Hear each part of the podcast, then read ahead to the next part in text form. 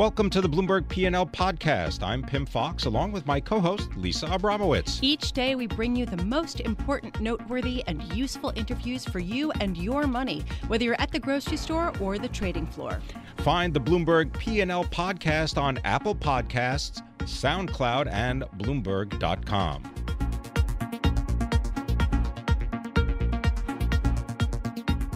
Right now, I want to get a sense of what's going on in markets. Uh, we are dealing, obviously, with the fallout from a Brazilian uh, political crisis. And uh, to give us more color on what exactly happened there, Vivianne Rodrigues is joining us. She's a Latin American economy and government editor for Bloomberg. Also here with us is Dave Wilson, uh, Bloomberg stocks editor, columnist, and blogger at MLive Go on the Bloomberg. Vivianne, I'd like to start with you.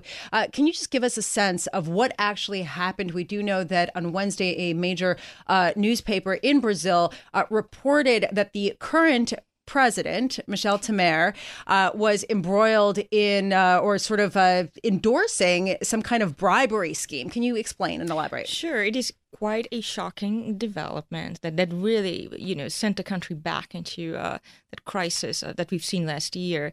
Right. Basically, what we know is that there is a tape. I mean, a couple of, of very high-profile executives.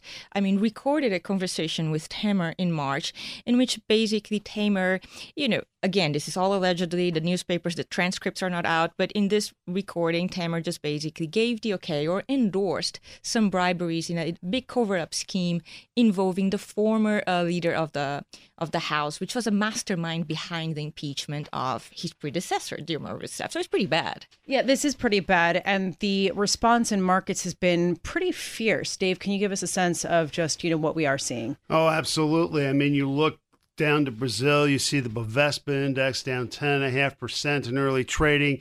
A circuit breaker kicked in in the local market that uh, basically put off uh, buying and selling for half an hour. There's possibility of other uh, circuit breakers if you get a, a, steeper decline, and it's showing up here in the U.S. in terms of what's going on uh, with, for example, the iShares MSCI Brazil exchange traded fund, which is down 16% at the moment. And then you look through the uh, American depository receipts of Brazilian companies to trade here, and they're taking quite the hit as well. Uh, one example, the government controlled uh, energy company Petrobras, which is down about 14.5% at the moment. Yeah, well, and remember that Petrobras was also involved uh, with some allegations of a scandal and taking and, and, and, having some kind of corruption probe that is ongoing ongoing to this day. Vivianne, can you give us a sense of what the fallout could be from the allegations uh, from uh, Michel Temer and how this would bleed out into markets in a practical sense? Okay.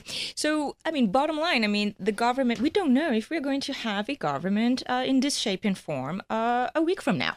So, in markets are really responding, I mean, to that reality, right? Uh, if Temer is found really, if these tapes, be, you know, are proven to be legitimate, and if the Supreme Court opens an investigation, I mean, pressure will mount for him to potentially. I mean, uh, the bottom line of all this, he might even have to resign. We are still far. I mean, there's there's a lot of things can still happen there, but it is a possibility. What is uh, what is tragic here? You mentioned Petrobras, right? Yes, it was involved uh, in all that corruption scandal, but they they started started cleaning up the company. It posted a very good quarter uh, recently, but now you just sent them all back down again. And it's worth reminding that some of these Brazilian companies, or some of, especially in agribusiness uh, in emerging markets, are some of the largest companies in the world. So yes, it has the potential for a ripple effect in emerging market dedicated well, funds. Yes, and Vivianne, to that point, I was looking at the biggest emerging markets bond ETF today. It's an 11.3 billion dollar iShares JP Morgan US dollar emerging markets bond ETF ETF, and it is down the most since December. And you know, I was just looking at the composition, and uh, Brazilian assets are the fifth account for the fifth most uh, of, of, any nation in this particular ETF. So uh, you could potentially see ripple effect. Are you seeing that, Dave, elsewhere? Well, I mean, to an extent, but when you turn to the stock market, we actually got a reminder on the Markets Live blog uh, earlier from Cameron Crise, who's a macro strategist just when you go through the MSCI Emerging Markets Index, you see that nine of the 10 biggest companies are based in Asia. We're talking about the likes of, you know, Alibaba Group, uh, for example, and they had earnings out that weren't so great. Uh, but then there are a whole lot of others, you know, Samsung Electronics and so on. So, to that extent, I mean, sure, there was going to be a, a, a knock on effect. It may not be quite what you might expect, given that, you know, while Brazilian companies are certainly substantial in market value, it's not like they dominate the index in the same sense that, you know, you think about, uh, you know, Apple or Facebook here in the U.S. Uh, thank you so much for for that perspective. I'm sure we'll be talking again about this. This isn't going away anytime soon. Vivianne Rodrigues, Latin American economy and government editor for Bloomberg, as well as Dave Wilson, Bloomberg stocks editor, columnist, and blogger at M Live Go on the Bloomberg. Thank you so much.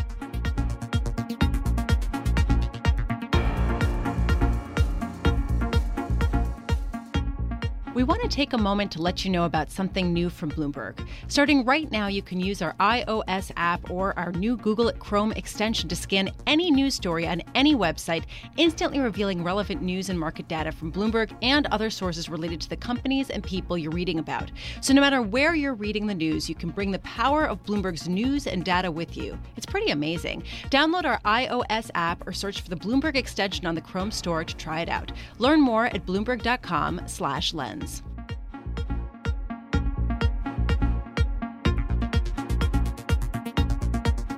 Max Abelson has been listening uh, to the testimony. Max Abelson is a finance reporter for Bloomberg News and Business Week, and he joins me here in our Bloomberg 1130 studios. Quite a wide ranging uh, testimony from everything from tax reform uh, to banking regulations. What stood out most to you? You know, as a reporter, we're trained not to ever express opinions, but I think it's probably fair to share this opinion that you know, hearings in the Senate can sometimes be boring, but we just saw something that was definitely not boring. It was Steven Mnuchin versus Elizabeth Warren one on one, and they you can tell they just uh, really see the world differently, and and they really went at it, and they went at it on a subject that is absolutely central to the shape of, of the American banking system, which is Glass Steagall. Right. They basically were arguing, she was saying, how can you say that you support uh, a modern Glass Steagall while not supporting a breakup of the major banks? Yeah. I mean, I, I have seen a bunch of, uh, of, of, Senate hearings in, in my time, and I think I've never heard a, a, a more memorable quote than what Steven Mnuchin told Elizabeth, Elizabeth Warren, which is, we've been very consistent. We support 21st century Glass Steagall, but not Glass Steagall.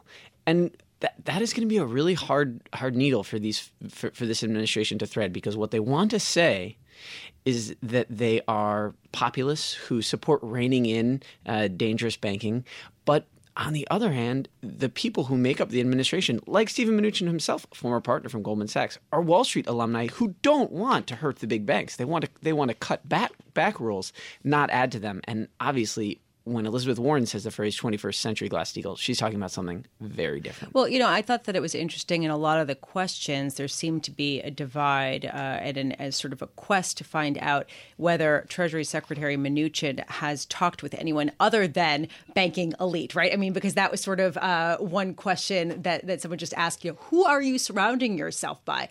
When you talk to people on Wall Street, do they feel like they have a pretty direct line to Treasury Secretary Mnuchin? Lisa, you better believe it. And if it's not Steven Mnuchin himself, it's Craig Phillips, who comes from, I believe it is Blackstone. It's um, Justin Muzinich, who comes from, I think it's Morgan Stanley. Wall Street is really, really excited that instead of sort of fighting with their regulators and fighting with the officials in Treasury and the Federal Reserve and the OCC and the FDIC and the SEC, that the people that Donald Trump is putting in those positions and that Steven Mnuchin is putting in those positions come from Wall Street. And the, the crazy irony here is that the phrase 21st century Glass Steagall comes from Elizabeth Warren. She used that phrase in her in her bill with McCain, which and of course what does she want to do? She wants to break up the big banks. And that exact phrase was adopted by the Trump administration in, in, and and they mean something entirely different. But but I just have to add in that that a, a like a curveball on top of that curveball is that breaking up the banks is something that Trump himself has talked about. It was part Right. of the Republican platform Right. in 2016. And I think that they brought that up, trying to say, how can we correlate these two? Max Abelson, thank you so much for the instant reaction to what we've been hearing uh, with the testimony of Steven Mnuchin, uh, head of the Treasury Department, in front of the Senate Banking Committee. Thanks for listening to the Bloomberg P&L podcast. You can subscribe and listen to interviews at Apple Podcasts, SoundCloud, or whatever podcast platform you prefer. I'm Pim Fox. I'm on Twitter at Pim Fox. I'm on Twitter at Lisa Abramowicz1. Before the podcast, you can always catch us worldwide on Bloomberg Radio.